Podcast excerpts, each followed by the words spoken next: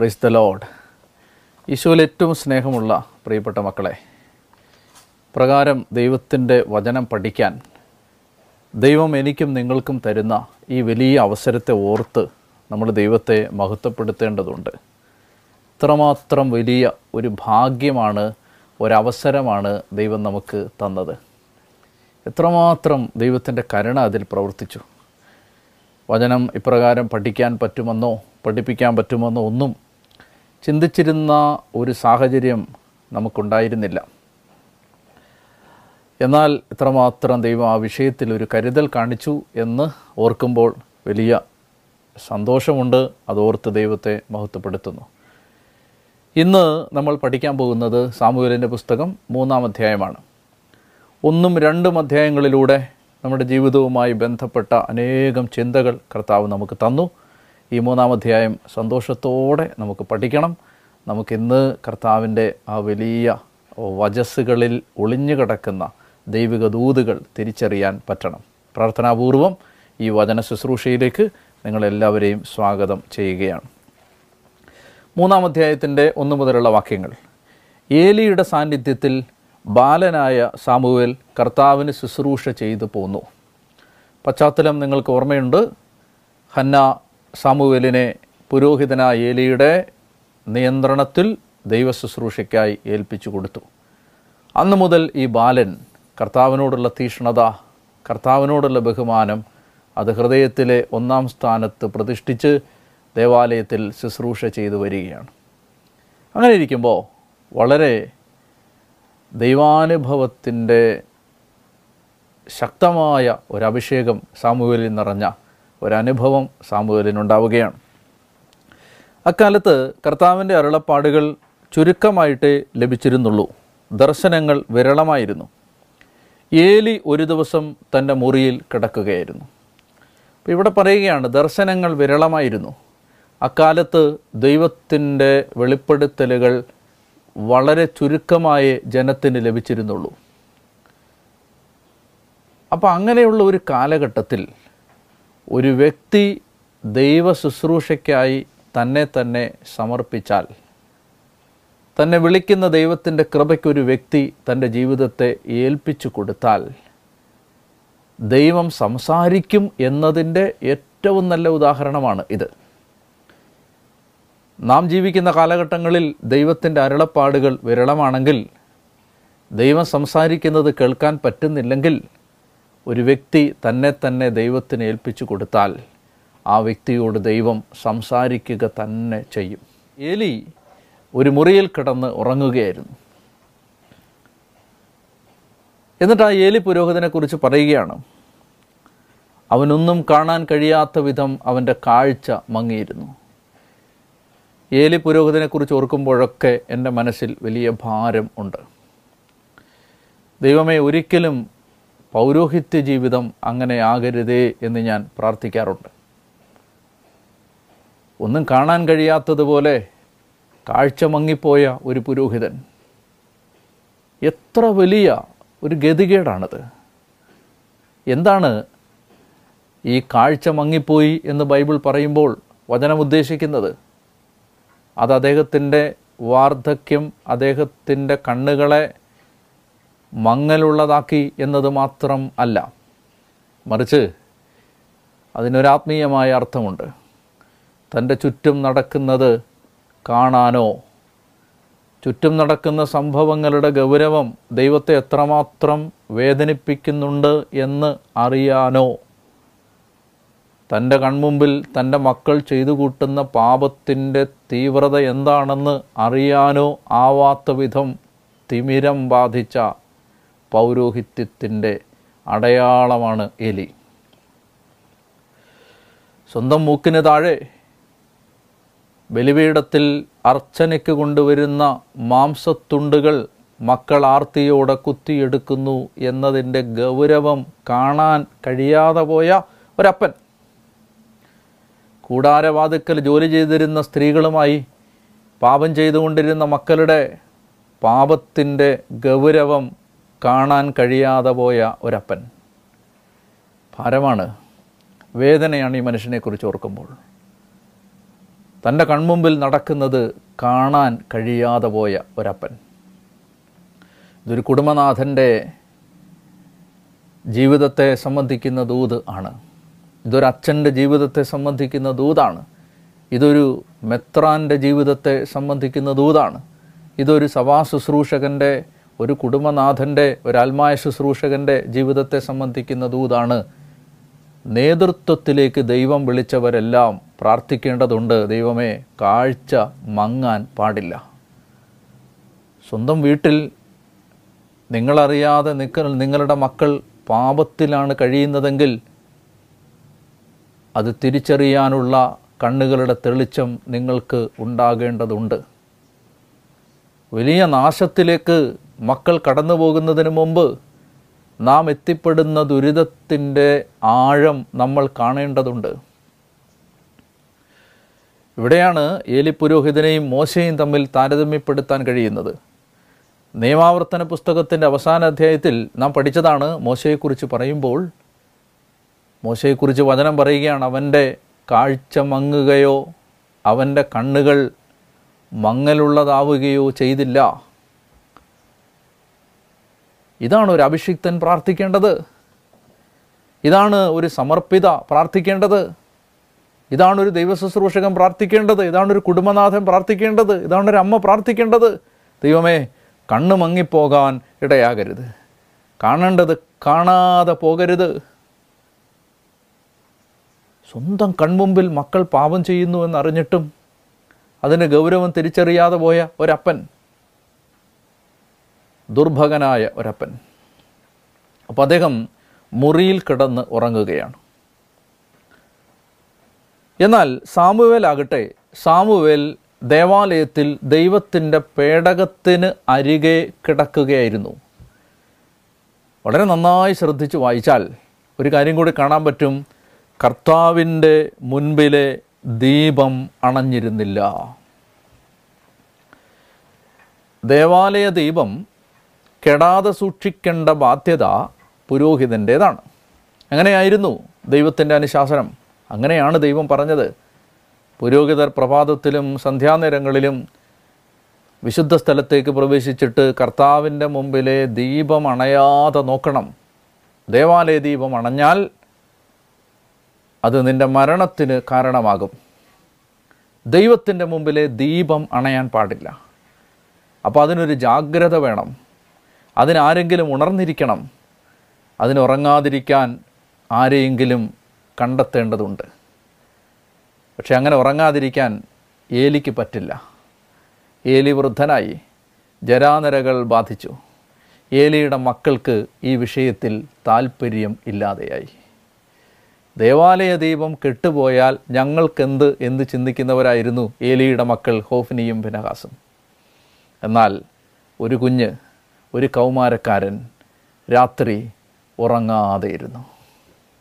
അവൻ ഇടയ്ക്കിടയ്ക്ക് പത്ത് മിനിറ്റ് പതിനഞ്ച് മിനിറ്റ് ഒന്ന് മയങ്ങിപ്പോയിട്ട് അവൻ എഴുന്നേൽക്കും. അവൻ എഴുന്നേറ്റിട്ട് അവൻ നോക്കും കർത്താവിന്റെ മുമ്പിലെ ദീപം അണഞ്ഞോ? ഹല്ലേലുയാ. എന്റെ പ്രിയപ്പെട്ട മക്കളെ ഇങ്ങനെ ചില ജീവിതങ്ങളെ ദൈവം അഭിഷേകം ചെയ്യുന്നുണ്ട്. ഉണർന്നിരിക്കേണ്ടവർ ഗാഠനിദ്രയിലാവുമ്പോൾ ദീപം കെടാതിരിക്കാൻ ഉണർന്നിരിക്കുന്ന കുറേ മക്കൾ. നിത്യാരാധന ചാപ്പലുകളിൽ നിങ്ങൾക്കവരെ കാണാം. പ്രാർത്ഥിക്കാൻ ജീവിതം സമർപ്പിച്ച ഞങ്ങൾ പ്രാർത്ഥിക്കാതിരിക്കുമ്പോൾ കുടുംബഭാരങ്ങൾക്ക് നടുവിലും കർത്താവിന്റെ പരിശുദ്ധ ദിവ്യകാരുണ്യത്തിന്റെ മുമ്പിൽ മണിക്കൂറുകൾ മുട്ടുകുത്തി നിൽക്കുന്ന ദീപമണയാതെ കാക്കുന്ന മക്കൾ. പുരോഹിതർ പാപക്കിടക്കയിലായിരുന്നു. ഈ പുരോഹിതർ ഹോഫ്നിയും ഫിനഹാസും പാപക്കിടക്കയിലായിരുന്നു. ഒരു ചെറുപ്പക്കാരൻ ഉറങ്ങാതെയിരുന്നു. കർത്താവിന്റെ മുമ്പിലെ ദീപം കെടാൻ പാടില്ല. സഭയുടെ മുഖം വികൃതമാകാൻ പാടില്ല. വിശ്വാസികളുടെ ഹൃദയങ്ങളിലെ വിശ്വാസത്തിന്റെ ദീപം കെടാൻ പാടില്ല. കൗമാരക്കാരുടെ മനസ്സിൽ നിന്ന് വിശ്വാസത്തിന്റെ തിരിവെളിച്ചം അണയാൻ പാടില്ല. ദൈവമക്കൾക്ക് വിശ്വാസം കൈവിട്ടു പോകാൻ പാടില്ല. സഭയുടെ തല കുനിയാൻ പാടില്ല എന്ന് ചിന്തിച്ച് ആത്മഭാരത്തോടെ ഉണർന്നിരിക്കുന്ന ജീവിതങ്ങളാണ് സഭയെ പിടിച്ചു നിർത്തുന്നത്. ഹല്ലേ ലുയ്യ പ്രിയപ്പെട്ട മക്കളെ ഈ മനുഷ്യൻ ഈ ചെറുപ്പക്കാരൻ ഉറങ്ങാതെയിരുന്നു. അവൻ കർത്താവിന്റെ പേടകത്തിനരികെ കിടക്കുകയായിരുന്നു. അപ്പോൾ ഇത് തമ്മിലാണ് കോൺട്രാസ്റ്റ് ദേവാലയ ദീപം അണയാതെ സൂക്ഷിക്കാൻ ഉത്തരവാദിത്തം കിട്ടിയവർ രാത്രിയിൽ സ്വന്തം മുറികളിൽ ഉറങ്ങുമ്പോൾ കർത്താവിന്റെ പേടകത്തിനരികെ ഈ മകൻ ദീപം അണയാതിരിക്കാൻ ഉണർന്നിരുന്നു. നിങ്ങൾക്ക് ദൈവത്തിന്റെ സ്വരം കേൾക്കണമോ? ദൈവത്തിന്റെ സ്വരം നിങ്ങൾക്ക് കേൾക്കാൻ കഴിയണമെങ്കിൽ നിങ്ങൾ സഭയെക്കുറിച്ച് ഭാരമുള്ളവരാവണം.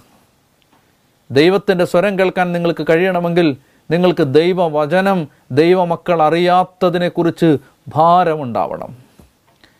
ദൈവത്തിന്റെ സ്വരം നിങ്ങൾക്ക് കേൾക്കാൻ കഴിയണമെങ്കിൽ നിങ്ങൾ കർത്താവിന്റെ പേടകത്തിനരികെ കിടക്കണം. കർത്താവിന്റെ സാന്നിധ്യത്തിൽ ജീവിക്കണം. ഈ ഇരുപത്തിനാല് മണിക്കൂറിൽ കേരളത്തിലും ഇന്ത്യയിലും ലോകരാജ്യങ്ങളിലും നടക്കുന്ന പ്രധാനപ്പെട്ട വിഷയങ്ങൾ അറിയുക എന്നതിനേക്കാൾ നിങ്ങളുടെ ജീവിതത്തിൽ പ്രാധാന്യമുള്ളതായി ദൈവത്തെ അറിയുക എന്നത് മാറിയാൽ നിങ്ങൾ ദൈവത്തിന്റെ സ്വരം കേൾക്കുക തന്നെ ചെയ്യും. അപ്പോൾ ദൈവസ്വരം കേൾക്കണമെങ്കിൽ പേടകത്തിനരികെ കിടക്കണം. അപ്പോൾ ഈ കുഞ്ഞ് പേടകത്തിനരികെ കിടക്കുകയാണ്. അവൻ ദേവാലയത്തിൽ ദൈവത്തിന്റെ പേടകം സ്ഥിതി ചെയ്യുന്നതിന് അരികെ കിടക്കുകയായിരുന്നു. ദൈവസാന്നിധ്യത്തിൽ നിന്ന് മാറി നടക്കുന്ന ആത്മീയ നേതൃത്വത്തിന് യാഥാർത്ഥ്യം തിരിച്ചറിയാനോ ദൈവത്തിന്റെ സ്വരം കേൾക്കാനോ കഴിയില്ല. എന്നാൽ പേടകത്തിനരികെ കിടന്ന ഈ കുഞ്ഞ് രാത്രിയിൽ ഒരു സ്വരം കേൾക്കുകയാണ്. സാമുവൽ ഞാനിതിനെക്കുറിച്ച് വളരെ ആർദ്രതയോടെ ചിന്തിച്ചിട്ടുണ്ട്. കർത്താവിന്റെ പേടകം. ആ പേടകത്തിനരികെ ഒരു ചെറുപ്പക്കാരൻ കിടക്കുകയാണ്. അവൻ ഇടയ്ക്കിടയ്ക്ക് കണ്ണ് തുറന്ന് നോക്കുന്നുണ്ട് ദേവാലയത്തിലെ ദീപം കെട്ടുപോയോ? പേടകത്തിനരികെ സ്ഥിതി ചെയ്യുന്ന ദീപം അണഞ്ഞുപോയോ? അവൻ ഇടയ്ക്കിടയ്ക്ക് നോക്കുന്നുണ്ട്. അങ്ങനെ കിടക്കുമ്പോൾ അവൻ അടുത്ത് കിടക്കുന്നത് പേടകത്തിന്റെ അടുത്താണല്ലോ.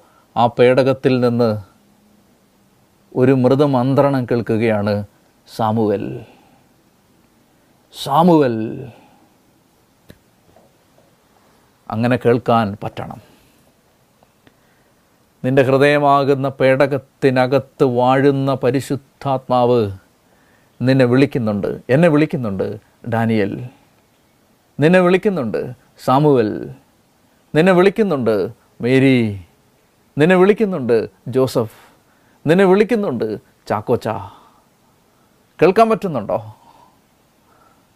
കാതോർത്താൽ കേൾക്കാം. നീ ഒന്ന് ശ്രദ്ധിച്ചാൽ കേൾക്കാൻ പറ്റും. കർത്താവ് വിളിക്കുകയാണ്. സാമുവൽ സാമുവൽ കുഞ്ഞല്ലേ? അവന് മനസ്സിലായില്ല. ഇവിടെ പറയുന്നത് കർത്താവാണ് വിളിച്ചതെന്ന് സാമുവേലിന് മനസ്സിലായില്ല. എന്തുകൊണ്ട് മനസ്സിലായില്ല? കർത്താവിന്റെ സ്വരം അതിനു മുമ്പ് അവൻ കേട്ടിരുന്നില്ല. ദൈവത്തിന്റെ സ്വരം തിരിച്ചറിയാൻ പറ്റണമെങ്കിൽ ദൈവസ്വരത്തെ തിരിച്ചറിയാനുള്ള എളുപ്പ വഴി ദൈവത്തിന്റെ സ്വരവുമായി ഒരു പരിചയം ഉണ്ടാക്കിയെടുക്കണം. ദൈവത്തിന്റെ സ്വരവുമായി ഒരു പരിചയം ഉണ്ടാക്കിയെടുക്കുന്നത് എങ്ങനെയാണ്? എളുപ്പമാണ്. ദേ ദൈവത്തിന്റെ സ്വരം. ഈ പുസ്തകം മുഴുവൻ ദൈവത്തിന്റെ സ്വരമാണ്. ഈ പുസ്തകത്തിൽ നിറയെ അടങ്ങിയിരിക്കുന്നത് ദൈവസ്വരമാണ്. അപ്പോൾ ഈ പുസ്തകത്തിൽ അടങ്ങിയിരിക്കുന്ന ദൈവത്തിന്റെ വാക്കുകൾ ദൈവത്തിന്റെ സ്വരം ഈ പുസ്തകവുമായി നിങ്ങൾക്ക് ചിരപരിചയത്വമുണ്ടായാൽ ഈ പുസ്തകത്തെ നിങ്ങൾ പരിചയപ്പെട്ടാൽ ഈ പുസ്തകം നിങ്ങൾ നിരന്തരമായി വായിച്ചു കൊണ്ടിരുന്നാൽ നിങ്ങളുടെ ഹൃദയത്തിൽ ദൈവത്തിന്റെ സ്വരവുമായി ഒരു പരിചയത്വം ഉണ്ടാവും ഒരു പരിചയം ഉണ്ടാവും. പിന്നീട് ദൈവം സംസാരിക്കുമ്പോൾ നിങ്ങൾക്ക് പെട്ടെന്ന് മനസ്സിലാവും ഇത് കർത്താവാണല്ലോ എന്ന് മനസ്സിലാവും. ഒരാൾ സംസാരിക്കുമ്പോൾ ആ സംസാരം പരിശുദ്ധാത്മാവിൽ നിന്നാണോ എന്ന് മനസ്സിലാവും. ഒരു വ്യക്തിയുടെ സംസാരം മനുഷ്യാത്മാവിൽ നിന്നാണോ ദൈവാത്മാവിൽ നിന്നാണോ അശുദ്ധാരൂപിയിൽ നിന്നാണോ എന്ന് വേഗം തിരിച്ചറിയാൻ പറ്റും. ഈ വചനവുമായി നിരന്തര ബന്ധം ഉണ്ടാക്കണം അത് സന്ദർഭവശാൽ ഞാൻ പറഞ്ഞു എന്നേ ഉള്ളൂ. അപ്പോൾ രാത്രിയിൽ ഈ മനുഷ്യൻ ഈ ചെറുപ്പക്കാരൻ ഈ കുട്ടി ഒരു സ്വരം കേൾക്കുകയാണ്. സാമുവൽ. അപ്പോൾ അവന് മനസ്സിലാവാത്തത് കൊണ്ട് അവൻ നേരെ ഏലിയുടെ അടുത്തേക്ക് ചെന്നിട്ട് പ്രഭോ അങ്ങനെ വിളിച്ചോ? എന്ന് ചോദിച്ചു. അങ്ങനെ വിളിച്ചല്ലോ ഞാനിതാ വന്നിരിക്കുന്നു. ഏലി പറഞ്ഞു മകനെ ഞാൻ നിന്നെ വിളിച്ചില്ല. പോയി കിടന്നുകൊള്ളുക. രണ്ടാമതും പേടകത്തിൽ നിന്ന് ദൈവം വിളിക്കുകയാണ് സാമുവൽ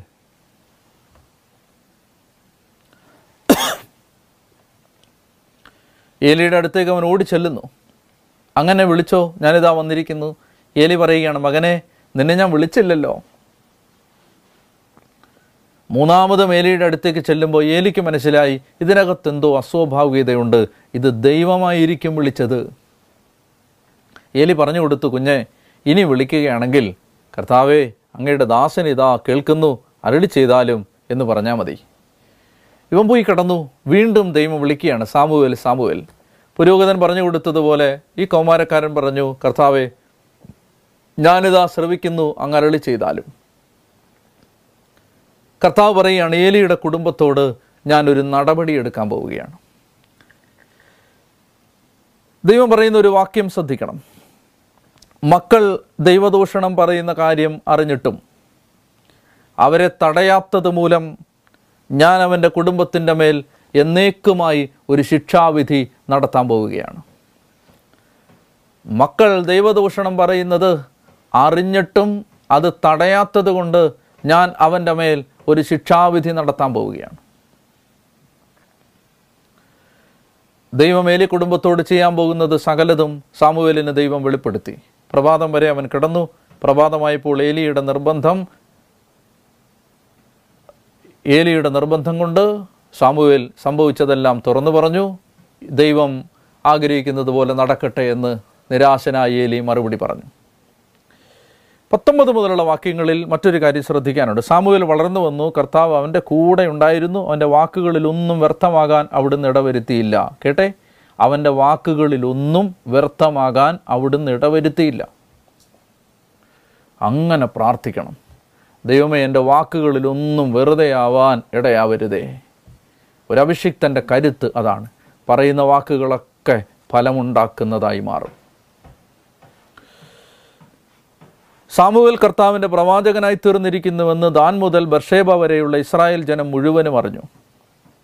കർത്താവ് സാമുവേലിനെ പ്രവാചകനായി അഭിഷേകം ചെയ്തിരിക്കുന്നുവെന്ന് ദാൻ മുതൽ ബർഷേബ വരെ. നേരത്തെ പറഞ്ഞിട്ടുണ്ട് കാസർഗോഡ് മുതൽ കന്യാകുമാരി വരെ എന്ന് പറയുന്നത് പോലെ ഫ്രം ബോർഡർ ടു ബോർഡർ അതാണ് ദാൻ മുതൽ ബർഷേബ വരെ. മുഴുവൻ ഇസ്രായേലും അറിഞ്ഞു. മൂന്നാമത്തെ അധ്യായം അങ്ങനെ അവസാനിക്കുകയാണ്. നാലാമത്തെ അധ്യായം കൂടി എടുക്കാം. നാലാമത്തെ അധ്യായത്തിൽ നമ്മൾ കാണുന്നത് ഫിലിസ്തീര് യുദ്ധത്തിന് വരികയാണ്. അപ്പോൾ നാലാമത്തെ അധ്യായത്തിൽ നമ്മൾ കാണുന്നത് ഫിലിസ്തീർ യുദ്ധത്തിന് വരികയാണ്. ഫിലിസ്തീനെ സംബന്ധിച്ച ഒരു പ്രധാനപ്പെട്ട കാര്യം പഠിക്കാനുണ്ട്. ആമോസിന്റെ പുസ്തകം ഒൻപതാം അധ്യായം ഏഴാമത്തെ തിരുവചനത്തിൽ. ആമോസിന്റെ പുസ്തകം ഒൻപതാമത്തെ അധ്യായത്തിന്റെ ഏഴാമത്തെ തിരുവചനത്തിൽ വളരെ ശ്രദ്ധേയമായ ഒരു കാര്യം നമ്മൾ വായിക്കും. ആമോസ് ഒൻപതാം അധ്യായം ഏഴാമത്തെ തിരുവചനം.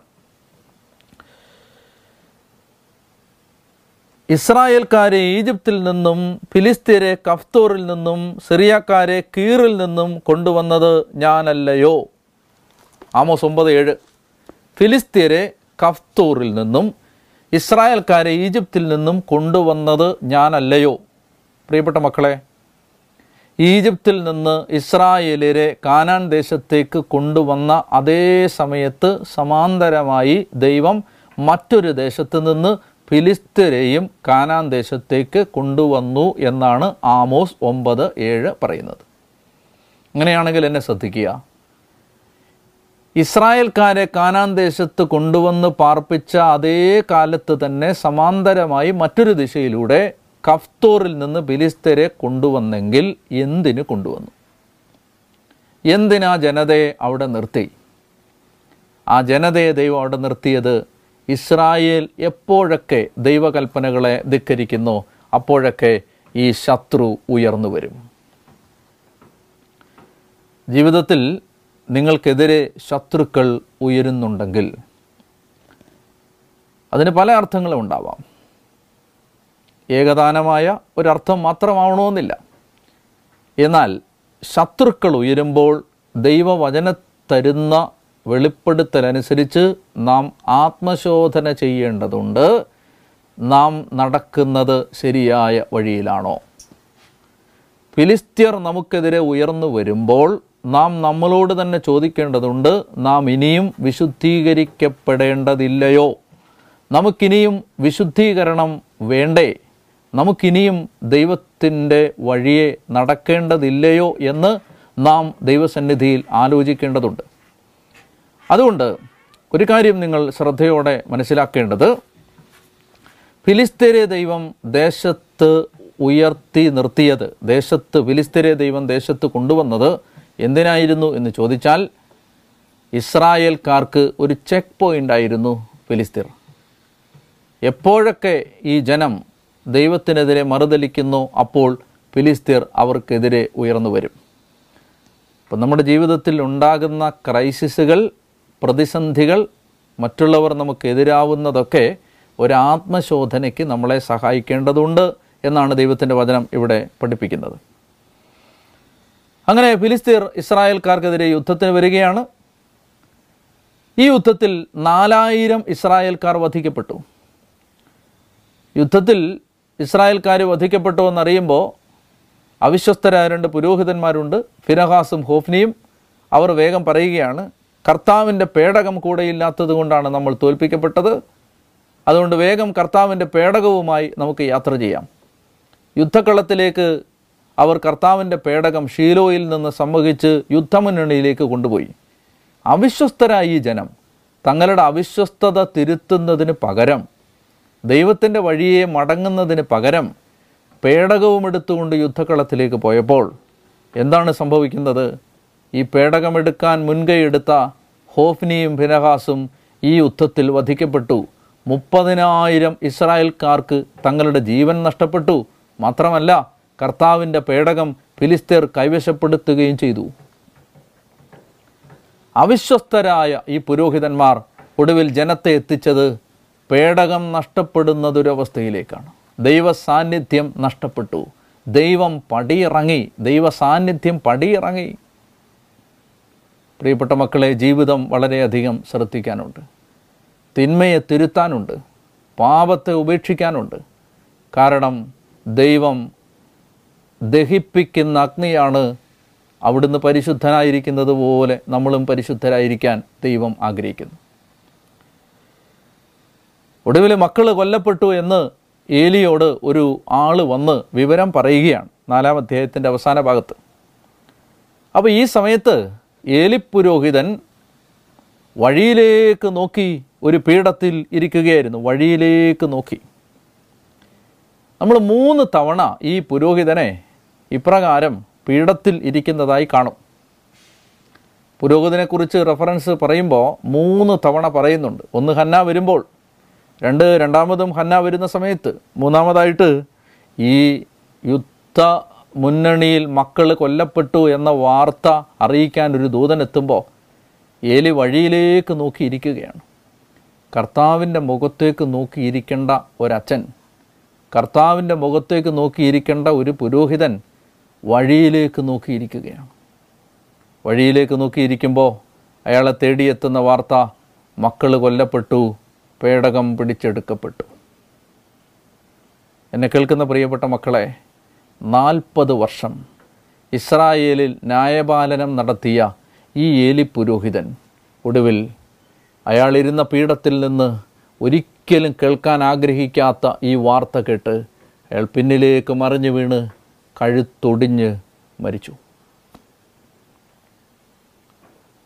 മക്കൾ ദൈവദൂഷണം പറയുന്നു എന്നറിഞ്ഞിട്ടും മക്കൾ ദൈവസന്നിധിയിൽ അയോഗ്യതയോടെ വ്യാപരിക്കുന്നു എന്നറിഞ്ഞിട്ടും മക്കൾ തിന്മയിലാണ് ജീവിക്കുന്നത് എന്നറിഞ്ഞിട്ടും ഒരു നടപടിയെടുക്കാത്ത അപ്പന്റെ മേൽ ദൈവത്തിന്റെ നടപടിയുണ്ടായി. സമകാലിക വ്യാഖ്യാനങ്ങൾ അനേകം സാധ്യമാവുന്ന വചനഭാഗമാണിത്. എനിക്കും നിങ്ങൾക്കും ഇതൊരു താക്കീതാണ്. നമ്മെ ഏൽപ്പിച്ചിരിക്കുന്ന ഉത്തരവാദിത്തങ്ങളെ ഗൗരവത്തോടെ കാണാൻ ഈ വചനം നമ്മളെ ഓർമ്മിപ്പിക്കണം. നിങ്ങളൊരു കുടുംബനാഥനാണെങ്കിൽ മക്കളുടെ ജീവിത വിശുദ്ധിയെ സംബന്ധിക്കുന്ന ഒരു മാതൃക നൽകാൻ നിങ്ങൾക്ക് കടമയുണ്ട് എന്ന് നിങ്ങൾ അറിയണം. മക്കളെ നല്ല രീതിയിൽ വളർത്താൻ നിങ്ങൾക്കൊരു ബാധ്യതയുണ്ടെന്ന് നിങ്ങൾ അറിയണം. നിങ്ങളൊരു പുരോഹിതനാണെങ്കിൽ നിങ്ങൾ ഏൽപ്പിച്ചിരിക്കുന്ന ജനത്തിന്റെ ജീവിത നിലവാരം വിശുദ്ധ ജീവിതത്തിന് നിങ്ങൾക്കൊരു ഉത്തരവാദിത്തമുണ്ട്. ദൈവത്തെ ദൈവിക കാര്യങ്ങളെ അനാദരവോടെ കാണുന്നത് ജീവിതത്തിൽ ദുരന്തങ്ങൾ വിളിച്ചു വരുത്തുമെന്ന് സാമുവേലിന്റെ ഒന്നാം പുസ്തകം നാലാം അധ്യായം നമ്മളെ പഠിപ്പിക്കുകയാണ്. ഒടുവിൽ ഈ നാൽപ്പത് വർഷത്തെ ന്യായപാലനത്തിനൊടുവിൽ പിന്നിലേക്ക് മറിഞ്ഞു വീണ് കഴുത്തൊടിഞ്ഞ് മരിച്ച ഹതഭാഗ്യനായ നിരാശനായ ദുർഭകനായ ഒരു പാവപ്പെട്ട പുരോഹിതന്റെ ജീവിതാന്ത്യത്തെ സൂചിപ്പിച്ചുകൊണ്ട് ഈ നാലാം അധ്യായം അവസാനിക്കുകയാണ്. പ്രിയപ്പെട്ട മക്കളെ ഈ വചനം കേട്ടുകൊണ്ടിരിക്കുമ്പോൾ കർത്താവിന്റെ ആത്മാവ് നിങ്ങളെ സ്പർശിക്കട്ടെ എന്ന് ഞാൻ പ്രാർത്ഥിക്കുന്നു. നിങ്ങളുടെ ജീവിതത്തിൽ കുടുംബത്തിൽ ഈ വചനത്തിന്റെ ശക്തി വ്യാപരിക്കട്ടെ. നിങ്ങളുടെ മനസ്സിലും ശരീരത്തിലും ദൈവം ആരോഗ്യം നൽകട്ടെ. എല്ലാവർക്കും നന്മയുണ്ടാവട്ടെ. കർത്താവായ യേശുവിന്റെ നാമത്തിൽ ആമേൻ.